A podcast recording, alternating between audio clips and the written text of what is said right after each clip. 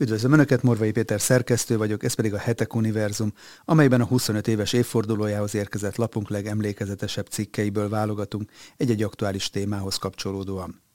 A pápa magyar származásúnak nyilvánította Szent Mártont, aki többek között Franciaország hivatalos védőszentje. Tévedésről azonban szó sincs. Ferenc nyilatkozata egy nagyszabású európai rekatolizációs programba illeszkedik.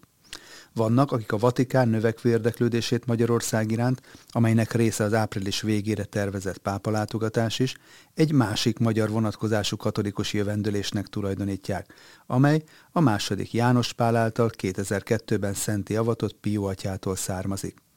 A kezén stigmákat, Krisztus sebeit viselő, már életében szentként tisztelt olasz szerzetes a következő sorokat vetette papírra. Magyarország egy olyan kalitka, amelyből egyszer még egy gyönyörű madár fog kirepülni. Sok szenvedés vár még rájuk, de egész Európában páratlan dicsőségben lesz részük.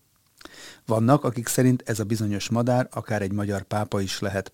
Következő adásunkban foglalkozunk majd a 12. században élt ír püspök Szent Malakiás pápa listájával, amelyen a soron következő és egyben utolsó egyházfő a Petrus Romanus, vagyis Római Péter nevet viseli.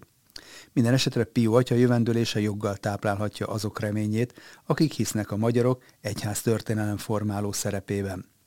A Pió profécia ugyanis így zárul. Irigylem a magyarokat, mert általuk nagy boldogság árad majd az emberiségre. Kevés nemzetnek van olyan nagyhatalmú őrangyala, mint a magyaroknak, és bizony helyes lenne erősebben kérniük hathatós oltalmát országukra, írta Pió. Azt nem tudjuk, hogy amikor Orbán Viktor a tavaly áprilisi választási siker után első úti céljának a Vatikánt választotta, számított-e a Szent Mártonnal kapcsolatos gesztusra.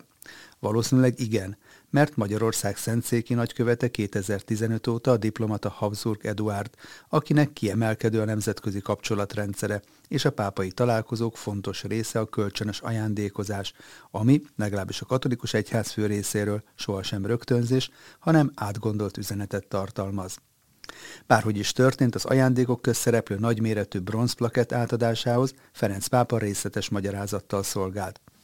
Ezt a domborművet én magam választottam önnek a Vatikán műhelyéből. Szent Márton ábrázolja, aki egyébként magyar ember. Jó tudom, Pannónia római provincia volt, de mégis ti Szent Márton népe vagytok, mondta Ferenc pápa magyar miniszterelnöknek, és így folytatta. Ez a ketté vágott és a szegény ember vállára terített köntös pedig, és mutatta a kezével, az a szolgálat, amelyet értük tesztek. Az a szegény pedig az a félmillió menekültet jelenti, akiket most befogadtatok, számolt be a hivatalos pápai hírcsatorna, a Vatikán News magyar nyelvű oldala. Hozzátehetjük, a akkori félmillió menekült már a jóval egymillió fölé emelkedett az ukrajnai háború elhúzódása miatt. Az ugyan eddig is ismert volt, hogy a negyedik században élt Szent Márton püspök a mai szombathely elődjének számító Szavária városában született, a római birodalom alkonyán.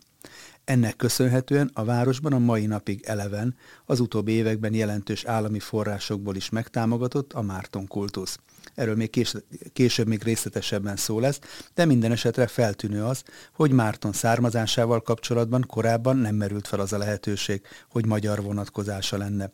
Nem utolsó sorban amiatt, mert a honfoglalásra csak a püspök halála után közel 600 évvel került sor de még Attila hunjai is csak jó fél évszázaddal később törtek be a Kárpát-medencébe.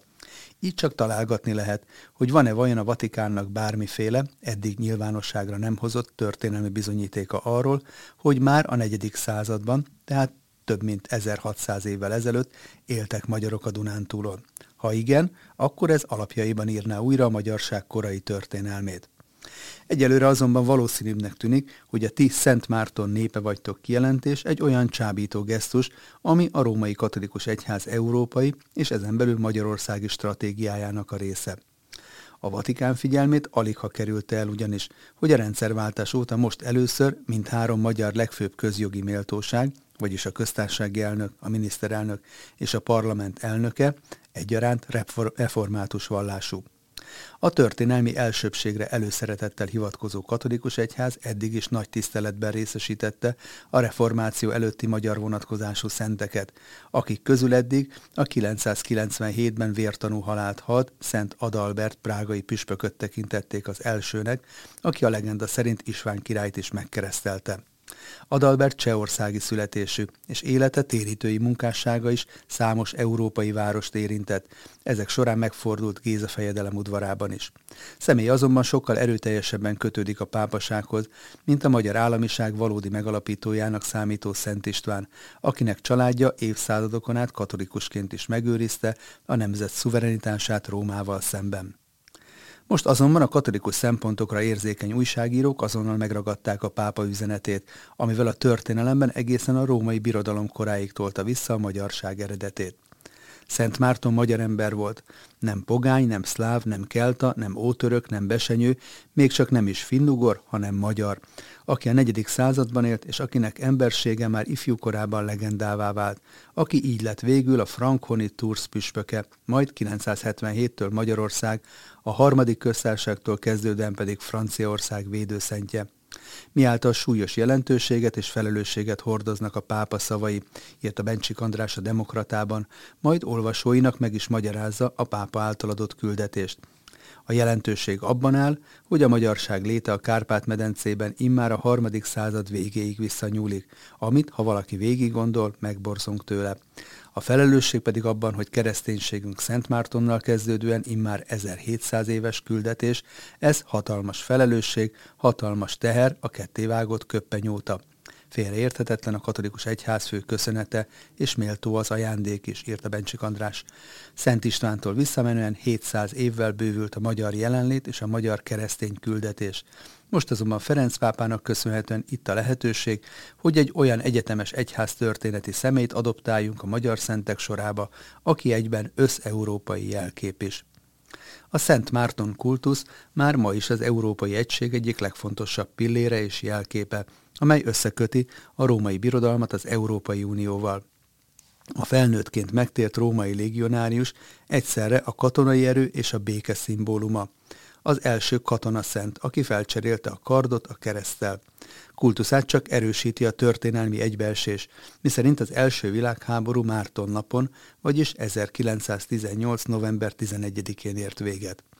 Márton életének helyszínei az egész kontinenst behálózzák, és az Európa Tanács hivatalos európai zarándokútnak nyilvánította a szombathelytől a franciaországi Turzig 11 országon át húzódó több mint 5000 kilométeres Szent Márton zarándokutat, latinul Via Sancti Martini.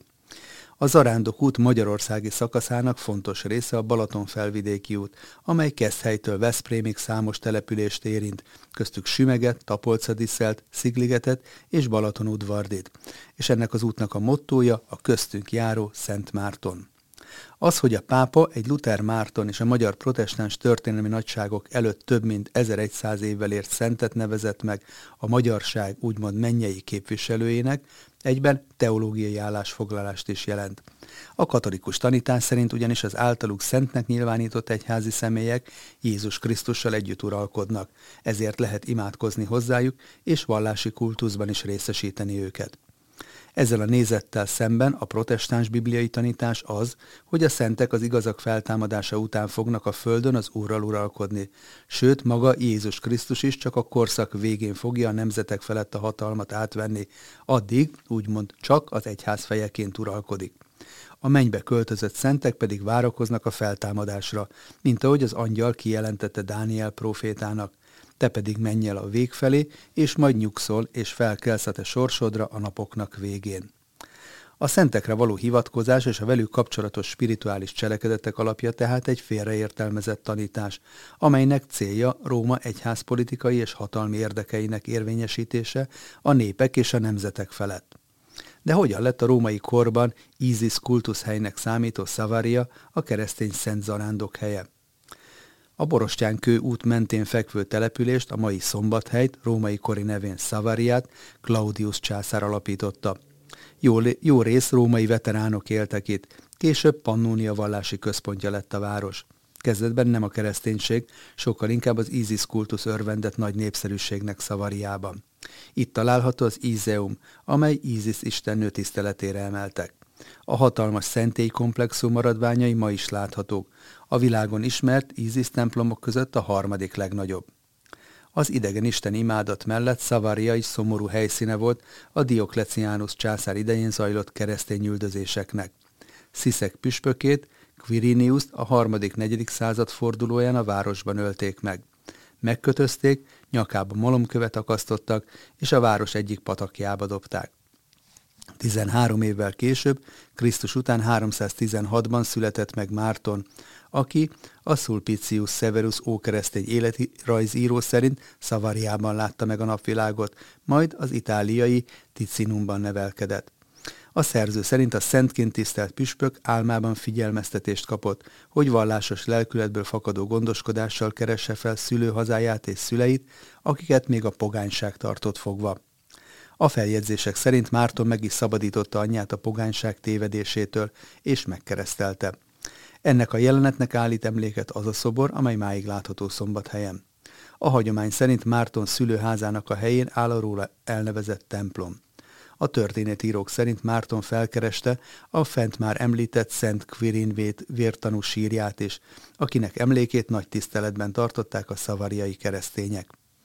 A fennmaradt szájhagyomány úgy tartja, hogy Márton a libák között rejtőzött el, amikor meg akarták választani püspökké, de azok elárulták a gágogásukkal. A Márton napi lipa a mai napig nagy népszerűségnek örvend őszkörnyékén. A Turzban tevékenykedő Márton püspök a feljegyzések szerint szinte az egyetlen volt, aki keményen küzdött az ariánusok tanításai ellen. Árius püspök követői azt hirdették, hogy a fiú Isten nem öröktől való, hanem az Atya Isten teremtménye, ezért nem egy lényegű az atyával. Az ortodox és a katolikus egyház az ariánusokat eretneknek nyilvánította. Sulpicius Severus jegyzi fel, hogy Mártont az eretnekektől sok bántalom érte, nyilvánosan megveszőzték, majd végül a tartományból is kiűzték.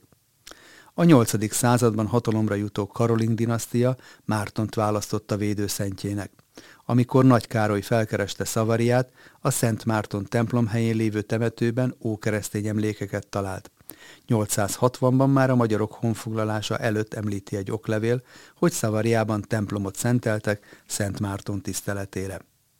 Szombathelyen közvetlenül a Szent Márton templom szomszédságában található egy temető, ahol a 18. századig temetkezett a város előkelő lakossága. A kutat, amelynek vizével a hagyomány szerint Szent Márton megkeresztelte édesanyját, 1360-ban egy birtokbejáró oklevél is említi. 1635-ben második Ferdinánd császár adókiváltságot adott Szombathelynek. Az uralkodó mentesítette a települést az adófizetés alól azért, mert Szent Márton szülőhelye. A magyar kormány a 2016-os esztendőt Szent Márton emlékévnek nyilvánította az 1700 évvel korábban született püspök tiszteletére. A magyar állam két részletben 15 milliárd forintot adott az úgynevezett Szent Márton programra, amelyből a szombathelyi egyházi épületek újultak meg. A forrásból jutott többek között a Szent Márton templom, a templom előtti tér, a székesegyház, a püspöki palota felújítására, valamint a palota melletti tér rendbetételére is. Mindezek mellett további 800 millió forintból valósulhattak meg az emlékév programjai. Ezeket a forrásokat a városi intézmények és civil szervezetek között osztották szét. A támogatásból kiállítást rendeztek, készült egy Szent Márton életét bemutató musical is, és marketingre is elköltöttek 42 millió forintot, de fényfestés is élvezhettek a városlakók egy hónapon át 32 millió forintért. De mit mondanak a történészek Márton életéről? Turzi Márton püspök eredeti személyiségét a fennmaradt életrajzokból nem lehet hitelesen meghatározni, de minden bizonyal jelentős, karizmatikus alakja volt korának. Ezt a hatást az utókor egyházpolitikai és missziós célokból még inkább felerősítette. A középkor és kora újkor történelmi blokk főszerkesztője Beszerszei Márk szerint Sulpicius Severus klasszikus szent életrajzából Márton valódi alakját elég nehéz rekonstruálni. Az életút alapvető adatai történelmileg hitelesek, így azt biztosan tudjuk, hogy Márton Szavariában született egy nemesi családban, katonaként szolgált, és életének egy pontján szerzetesi élet felé nyitott, majd a mai Franciaország területén szerzetesi közösségeket alapított. Nagyjából ennyi, amit biztosan rekonstruálható a pályaképből. A modern korban meseszerűnek tűnő történetekről történész azt mondta, hogy keresztény meggyőződésű ember számára az életrajzban leírt csodák nem értelmezhetetlenek, még ha bizonyítani nem is lehet ezeket, hiszen nincsenek külső források. A szent életrajzok pedig kötelező jelleggel legalább fele részben csodákat kell, hogy tartalmazzanak. Azonban a kortársak számára az ilyen spirituális tevékenységek és jelenségek nem számítottak ismeretlennek, és a szöveg a korabeli gondolkodásba is betekintést enged azzal kapcsolatban, hogy három évszázaddal Jézus és az apostolok kora után mennyire maradt meg az egyház spirituális, karizmatikus jellege, a történész elmondta, hogy a negyedik századi kereszténységben, ha történtek is már teológiai elhajlások az eredeti apostoli tanításhoz képest, minden esetre reálisnak tűnik, hogy éltek olyan hívők, akiken keresztül aktívan megnyilvánultak a különböző karizmák. Márton is egy ilyen karizmatikus személy lehetett, amire az is utal, hogy az által alapított közösségek a mai napig léteznek, ő maga pedig Franciaország első számú szentje. Élettörténetében az egyediséget az adja, hogy katonából lett szerzetes és püspök. A fizikai harc tapasztalatait erőteljesen igyekezett átültetni a szellemi életbe, amint arról az életrajz több részlete tanúskodik. Ebben a korban ismerték és gyakorolták is azt a fajta szellemi harcot, amit Pálapostól maga is a római katona harci felszerelésével ír le leveleiben. Emellett Ligué szerzetesi közössége volt a legfontosabb alapítása Mártonnak, az a környék térítési központjává is vált. Társadalmi politikai szempontból pedig Márton nyilván a keresztény Európa nagy jelképe. Az idegen népek által előzönlött Galliában Márton jelentős számú szerzetesi közösséget alapított, és hirdette az evangéliumot. Ennek lehet ma is olyan üzenete, hogy a különböző idegen hatásoknak és bevándorlásnak kitett Európában a keresztény alapokra emlékeztet az élete. Márton szimbolikus figurája annak az európai karakternek, aki szembe ment ezzel a helyzettel, és igyekezett a keresztény ideált megvalósítani ebben az alapvetően ellenséges közegben. Mindez persze már az intézményesülő nyugati egyház keretei között tette. Az életrajzíró Sulpicius Severus korabeli hatásáról azt lehet tudni, hogy munkásságának legjelentősebb darabja pont a Szent Márton életrajz. Emellett még egy-két műve is ismert.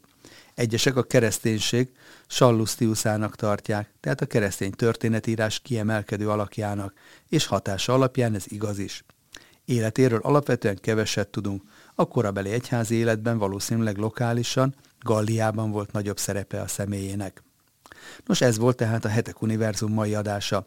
Köszönjük, hogy velünk tartottak. Korábbi részeinket a leírásban szereplő linkeken tudják meghallgatni.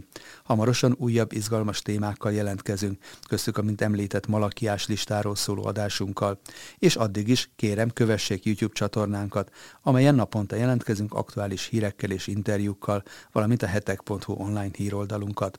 Akik pedig szeretnék támogatni további podcastjaink elkészítését, a videó alatti sávban található köszönet gombon tudják ezt megtenni tetszés szerinti összeggel. Előre is köszönünk minden felajánlást, és természetesen a megtekintéseket is. Viszont halásra a legközelebbi találkozásig.